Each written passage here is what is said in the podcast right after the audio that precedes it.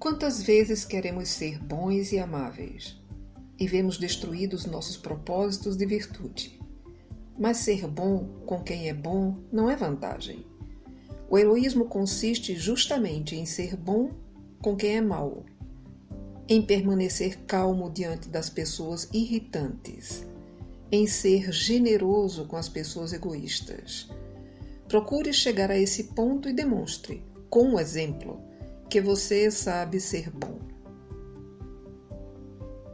Texto do livro Minutos de Sabedoria, de C. Torres Pastorino. Fique bem e em paz.